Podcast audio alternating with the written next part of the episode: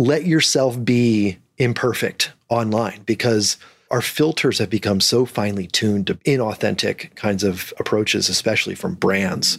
And so, my advice to the brands we work with is always hey, we're not going to be perfect. And that's a hard thing to do, but it can actually be really successful. Welcome to Transform It Forward, the podcast that gives you an inside look into the before and after some of the world's most effective transformation processes. I'm your host, Paul French. Many have said content is king. And as companies seek better engagement and ROI for their marketing efforts, they've got to look at their content differently. Content marketing isn't just about demand generation, it should engage, excite, educate, and inspire audiences, which in turn enables brands to reach and convert new customers. This episode of Transform It Forward, we talk to Michael Brenner, CEO at Marketing Insider Group. Michael's a globally recognized keynote speaker on leadership, culture, and marketing, and the author of several best selling books. He helps companies attract and win new customers through strategic content that cuts through the clutter in this online world today. We had a great talk about the changing nature of customer engagement, a more complete view of the buyer's journey, and how to create innovative long tail SEO strategies. Michael, thank you for joining me on Transform It Forward. Yeah, thanks for having me. You obviously saw a particular need in the market as a former CMO that that took you down the path that you're on from uh, entrepreneur and author and, and the like. How did you how did you find yourself that direction? Yeah, I think the market spoke to me. You know, I I, I wish I could give myself credit to uh, you know that I saw it. You know, I had the foresight to uh, to move in a certain direction. But no, I just I think that there's a common misperception that businesses need to promote and sell uh, hard what they do and and the solutions they solve for. And uh, what I found was the success happens when you sort of relax a little bit and listen to the needs and you know create relationships and help and educate with the kinds of programs that you put in place. And and so we call that content marketing in the marketing world but it's really just it's true for selling it's true for business overall. I think growth happens to the companies that just try to truly help the audiences that they serve. And so that's really the position that that i found myself in and the path that i wanted to follow and so it's probably the most important thing because it's a, a clear reflection to consumer behavior and the changing nature of information availability and the changing nature of information access. So, as the consumer behavior has been changing since we all got the internet in our pockets, how have you seen it accelerate just over the course of the last couple of years with regard to the pandemic and the like? Yeah, I, I mean, I, I've been saying now for a year and a half that all the things that were here and changing and transforming before the pandemic were here before. They're just they're definitely accelerating. You know, like I thought working from home was a great idea 20 years ago and I wasn't alone. And and I always wondered why when I have a, you know, the sniffles and I know I need an antibiotic because my, you know, ears ringing that I can't just call the doctor and tell him to phone me in an antibiotic, you know, or whatever the telemedicine case may be. I think digital transformation, you know, all of those things were there. We were talking about cloud computing and digital transformation 5 years ago. But then, you know, the pandemic hit and all of those things. And in a way, you could say that they're all related to digital transformation. They all just became more obvious and more important and more urgent. And so that's, you know, really why I think if there's any silver lining to what's happening in the, you know, in the course of the world events, I think that transformation was was a good thing because I think it's going to put us on a on a footing to grow and expand into the in the right directions. So you mentioned a couple of my favorite, right? Telemedicine is a is a perfect example of how maybe the the walls come down just a little bit. And there's lots and lots of good B2C examples. What have you seen on the B2B side of things where that consumer behavior has changed in a way that has maybe overall changed the buying process or overall changed the customer expectation? Yeah, I mean, there's there's sort of a there's a B two B to C example I'm thinking of. We have we have a client that does contact centers, and so they sell contact center software, and it was always uh, it always enabled a remote workforce. But then they became, I think they were actually one of the fastest growing companies in in during the pandemic because of it. And what we were helping them to do was very simply to educate their audience on the ability to kind of mask the remote nature of a worker. They almost wanted them to sound like they were calling from a call center, even though they were sitting in their, you know, in their pajamas in their in their living room with a dog the irony of the old days trying to eliminate the fact that it was a call center. Exactly. That, that yeah. feeling, right? They were piping in dogs and now they're piping in call centers. That's right. It's it's just it's ironic, but you know, so and there's a couple stats. You know, we we saw search traffic double in 2020 Why why did that happen? Because we're sitting at our computers, you know, we're not sitting in traffic or doing other things, you know, taking our kids to soccer practice. In the B2B world, the stat that I love the most is from McKinsey that said that the the importance of digital interactions is 6 to 7 times greater in both some digital transformation studies that they've done as well as in actual primary research that they conducted that they're seeing significantly more significantly more um, weight being put on the kinds of things that we're doing digitally versus a you know talking to a salesperson, which is a classic B two B. You know, hey, let's uh, let's take them to go see Tiger Woods swing a golf club, or let's go to a concert or a sporting event, or you know, steak dinner. You know, classic salesperson approaches. Where now, hey, what website content do you have, and can you do a webinar, and let's get on a Zoom or whatever. So, you know, those interactions that salespeople do, a very classic B two B function, almost exclusively went online. And it's uh, it's a great point. I mean, you can look at how Best Buy reacted to that, where they looked at the showrooming concept, where people would be pulling out their phones, and they embraced it, right? And they coached people and taught people how to engage at that level. And if you look at their website, they're they're very thoughtful in how they might want to compare themselves to some other places where you might be able to get, you know, a, a price based decision. What are the best brands doing to react to that level of expected digital engagement? Yeah, I mean, I think it. Uh, well, there's two things that I think are really interesting.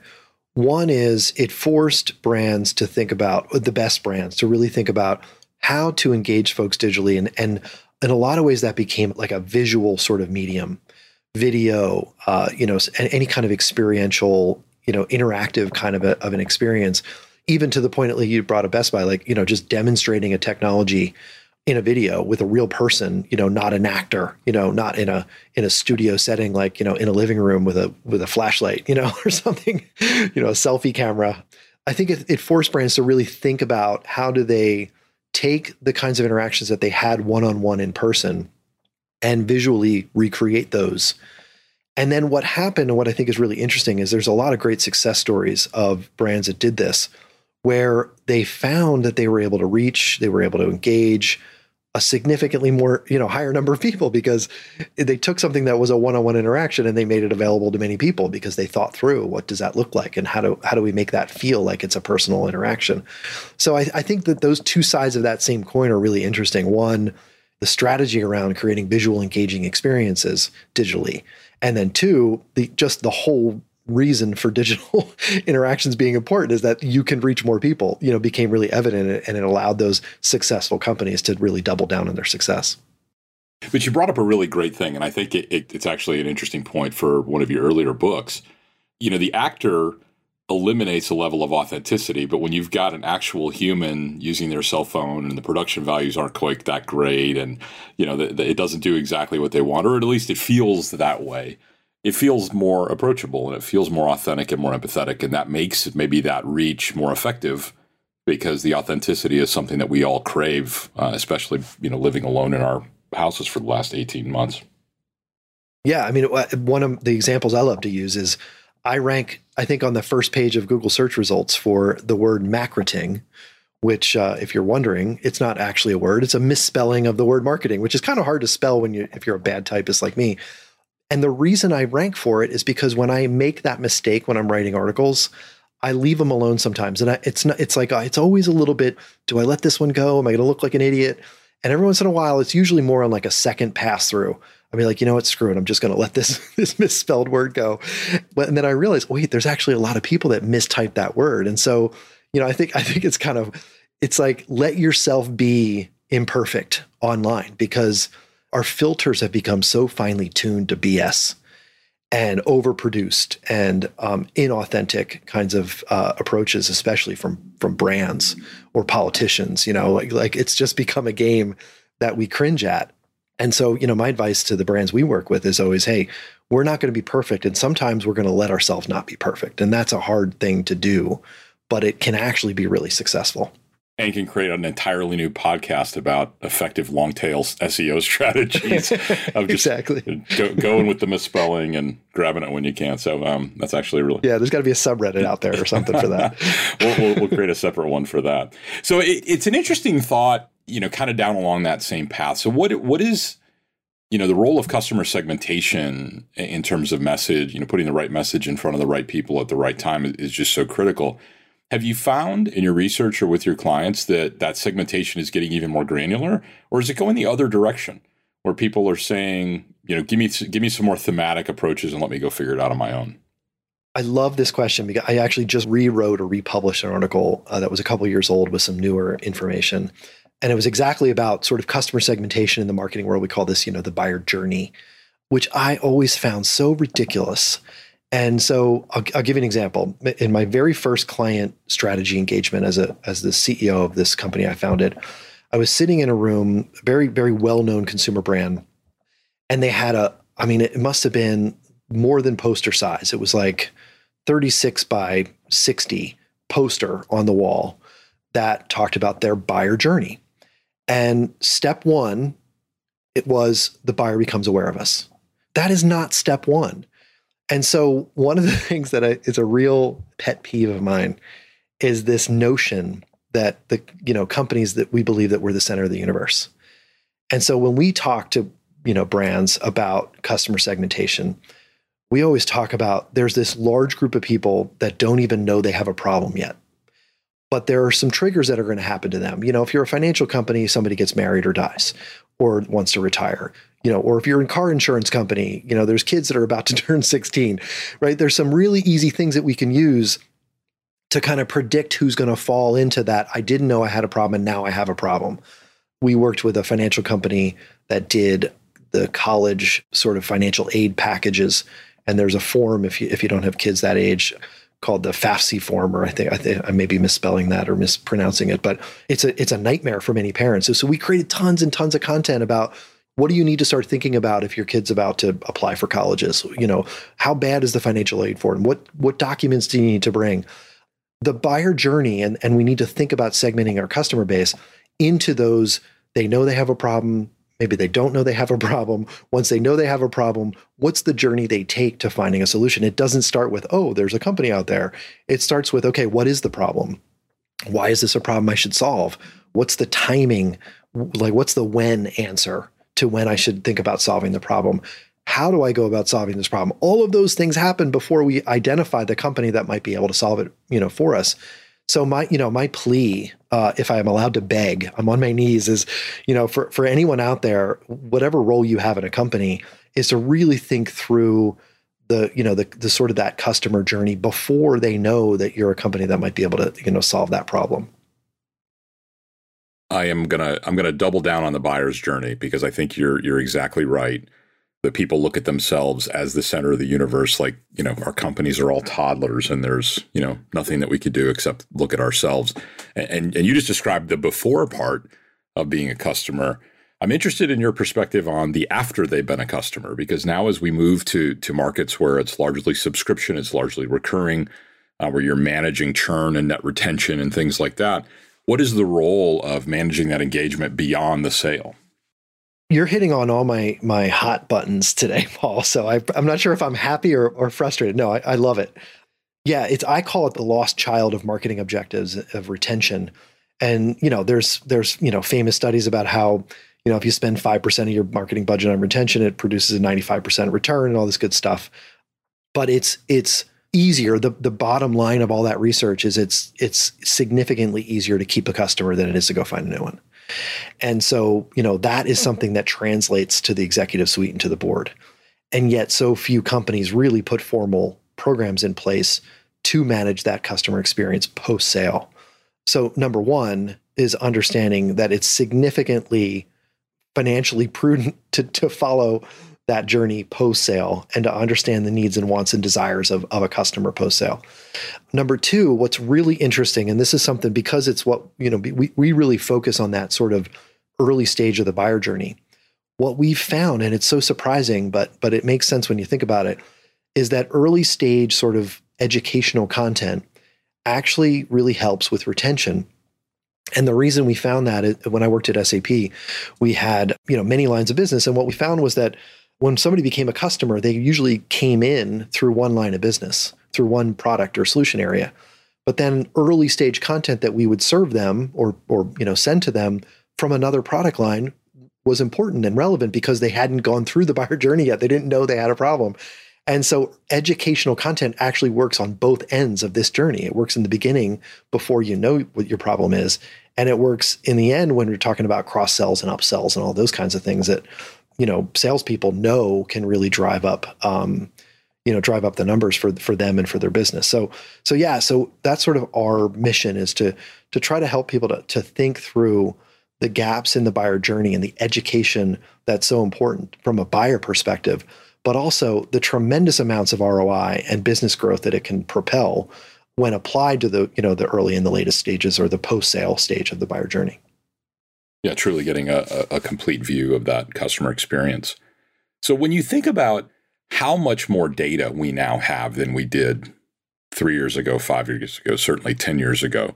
Well, we, we know exactly what people do, exactly where they go, exactly what they click on, exactly what they consume and they don't.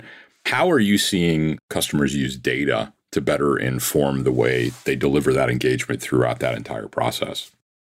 I think it's it's kind of like the human evolution hasn't reached the point where we're smart enough to know we should be using data. it's it's there's a there's a mental block in in our evolutionary journey. And and I'll, I'll give you a stat. So SiriusDecisions looked at B2B companies and found that 60 to 70% of the content created inside of those companies on average went completely unused. And so the line that I love to use is because the, the reason that that exists, that that terrible stat exists, is because behind every bad piece of content is an executive who asked for it. Those are people that are asking us to do stuff, not because they're following the data, but because they're following their opinions.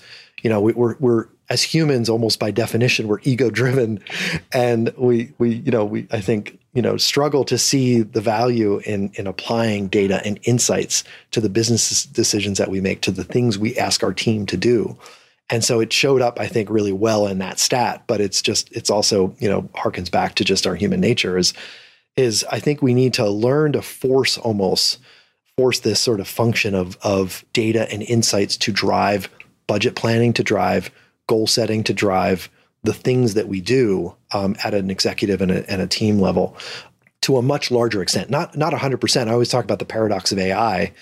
You know, is that uh, as we become more automated, the more we're going to need humans to understand sort of how do we create more authentic and more engaging kinds of content and kinds of marketing programs and business strategies. It's the same thing with just data in general. It's, it's there for us to use. It's often definitive enough to drive a better outcome, and yet we just don't use it. And so flip it around, you're actually a consumer. You know, we love the idea of more personalization, but we don't want people to know about us, right? The dichotomy there. We we love perfectly delivered coupons and perfectly delivered white papers or webinar invites, but you know, where people are freaked out, especially people who aren't in marketing are freaked out about the level of um, insights that that are generated by all those clicks that people have. What are the best brands doing to try to balance that highly personal experience with privacy and the authenticity uh, that they want to deliver as well, or the expectation that that's delivered as well. It's kind of funny. It's kind of like when you when you're at a you know when we when we're back to going to parties or or something you know public event. When you meet new people, you know what you find is the way that you get to know them better is through oh where are you from oh well, I'm from that state too or I'm you know I spent time in that city or where'd you go to school or you know what interests do you have and and that's I think that's true for companies as well. We as consumers we are we're not just hiding, we're running away from companies that over personalize, you know, the creep factor. But what we are willing to do is engage with with with brands even at, on an interest level. And so, you know, I wrote an article that personas are great except when they suck. Because, you know, I think a lot of companies spend a lot of money trying to define who the person is they're trying to target, but they don't actually ever get to the juicy stuff, which is, well, what do those people care about? What what interests, what hobbies, you know, can we start to engage them with? And so, you know, that that's I think the way to really achieve the the goal of personalization, which is to deepen a relationship and gain trust with a consumer, is to, you know, talk about the things that they love. It's why brands spend a lot of money on golf sponsorships or stadium sponsorships. Personally, I think it's a failed attempt at trying to to, you know, meet us where we are from a passion perspective but just you know trying to understand the things that we love I, you know another article i wrote was uh, what marketers can learn from game of thrones because you know, I was super obsessed with that show when it was going on. But then I, I saw this stat that said that, you know, the number one thing that marketers talk about when they talk about non-work is is, you know, is the latest TV show. And at the time it was Game of Thrones. So, you know, those kinds of approaches, you know, when I say, hey, marketers, they're not going to listen to me. But when I say, hey, all the things marketers can learn from a thing they're really interested in, that's the way to gain and attract the kind of people that you want. It's common interests. It's the, you know, the things that make us human and the things that make us passionate about the you know the world that we live in. I think that's the way to achieve you know the goal of personalization. I'm glad you used the you know the sponsorship examples the brand affinity examples because you know we are all confronted with the fact that you used to have somebody's attention for more than nine seconds, but that's all you get now, right? You know between that skip button or between the 15 seconds forward on a podcast. Never do that on this one, by the way. But so how, how do you balance those two? How do you build an authentic relationship nine seconds at a time? And that's really, you know, what we've really conditioned ourselves and certainly conditioned generations that are a lot younger than me to do. It's a kind of a surround strategy. You know, I would I always tell people that I don't do any real outbound marketing. We do a ton of inbound. And I, you know, I speak at shows. I'm, I'm talking to you on this podcast. The multi-touch attribution model for my my customer acquisition there's like you know 17 things. You know I, I, get a new customer like i saw you speak and then i heard you talk and then i read that article and i downloaded that white paper and then i saw you talk again. And you know so i think we need to um, we need to learn that people don't see nine seconds of a commercial and say oh that's i need to call that company and buy their stuff. We're, we're i think we're making decisions with the companies that have the most authentic and the most authentically engaging touches with us. And so that's why I don't think I don't think a golf sponsorship or stadium sponsorship in and of itself is enough. Here in, in Philly, we've got the Wells Fargo Center. I'm not going to go be a customer of Wells Fargo because they, you know, sponsor the stadium where the where the 76ers play. But if I see great content on, you know, why should I or when should I refinance my mortgage also from Wells Fargo, I'm going to think, oh yeah, that's I know them, you know, because it's I think it's the secondary point and, and a positive impression that really starts to drive that point home. So that's my my guidance is think of all the touch points and think of how you can most authentically engage your audience across those different touch points and then we're getting better and better at attributing where the real value comes in. Yeah, attributions in an, another entirely separate podcast potentially. Um, yeah. So when you think about your your point at the very beginning about saying you know this was always happening, we just maybe weren't it wasn't happening as quickly or we weren't quite as ready and then we applied the heat and pressure of the last 18 months. What happens over the course of the next 18 months? Yeah, I mean, I, th- I think we're, you know, you've heard the term the new normal. I mean, I don't, I'm not prescient enough to know what the new normal is, but I, I mean, I don't think we're going backwards completely. I think a lot of, you know, the great resignation, as they're calling it, is largely happening because people said, you know what, it, I can be more efficient at home and I don't need to listen to my jerky boss telling me what to do when I know better. you know, that like there's a whole new way of work that's going to happen. And I think that people are going to be surprised at how much of it sticks. Aside from education, you know, where I think we are, you know, we do need to be in school and and we all want that experience, for, you know, for the folks in education. Um, I think, you know, largely the features and the functions of what we've been forced to to take on in the last year and a half are really going to stick around, you know, at a greater rate than people realize. So that's why I said I, the acceleration is not going to it, it's not going to slow down and then reverse it might slow down to the point where I think companies are able to more ably implement the processes and the policies and the human element of the digital transformations that we've all been forced through. But we're not going to go backwards. So you're a you're a fairly prolific writer. What's the next book on your agenda? I think the the big conclusion from my last book is that I don't know that I want to write another book.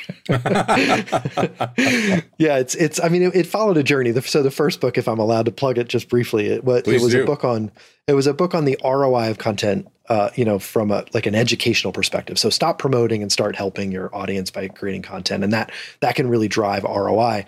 And it was, you know, there was a lot of math, and and I thought what the uh, what my market was looking for was the proof and I provided the proof in the book, and and I was shocked at how few people were moved by it. And you know, because I'm like, wait, you said you wanted proof that this works, and here's the proof. And they said, yeah, but that's not really the problem. The real problem I found was culture. And you know, I sort of mentioned it. This culture of you know ego-driven, um, you know, leaders just telling their team what to do. It's the the great Steve Jobs quote was, um, you know, we don't hire smart people and tell them what to do. We hire smart people so they can tell us what we should be doing. And so that was what, you know, that sort of went into the impetus behind mean people suck. It's why we do stuff that doesn't work because, you know, we, we're still following an outdated leadership model. So yeah, I don't know what the next question is. So maybe, maybe you can help me figure it out. But uh, uh, it, when it hits me, uh, that'll be the inspiration to write the next one. There you go. so I typically like to end with one that's a little bit more personal. When you're there in Philly and at the end of a hard day and you want to put on a little music, what do you like to listen to? So I have a Spotify playlist that I love. It's beach vibes. That's that's my jam. It's uh it's basically like Jack Johnson, reggae, you know, I'm in the sun and I'm enjoying life and having a drink and and you know, napping on the hammock. I bet that's especially important January in Philadelphia. Yeah, exactly. Well, very cool. Michael, I've really enjoyed the time with you today. It's a lot of amazing insights and I hope you do write another book. Thanks, Paul. I appreciate it. There's a few key takeaways that come from our conversation with Mike. First, you get what you give. He believes that companies that are the most successful in business are those that place a strong emphasis on giving back, forming authentic relationships, and truly helping clients and customers. Content marketing is just one way to do this. Second, as a result of the pandemic, brands have been forced to rethink the way that they create engaging one on one experiences for customers companies like Best Buy have taken the opportunity to expand their reach and connect with even more people through visual digital experiences that recreate in person experiences using technology. Third, it was great to hear him talk about how you can let yourself be imperfect online. People have become extremely sensitive to fake or inauthentic behavior, and it's why he advises marketers to just let yourself and your content be imperfect. Be authentic, even if that means a mistake or two. Show up as your true self. That is how you can connect with people on a real human level. Fourth, we need to look at the full customer journey. It begins well before your consumers know your company exists. Brands tend to forget that that first step is identifying a problem that needs solving, not finding a company that can help them work through the solution. This is why focusing on the early stage of the buyer's journey and creating personalized content from this perspective is crucial. But don't forget to focus on retention and pay attention to the customers that are already in the funnel. Michael referred to that as the lost child of marketing objectives, and he emphasized the importance of understanding the needs and wants of customers even post sale. And then, fifth, the goal of personalized content is a deepened relationship and level of trust with your audience. As marketers, we can achieve this not just by learning more about our customers, but by learning more about what they love and what they care about. We need to be targeting people based upon the things that make them human.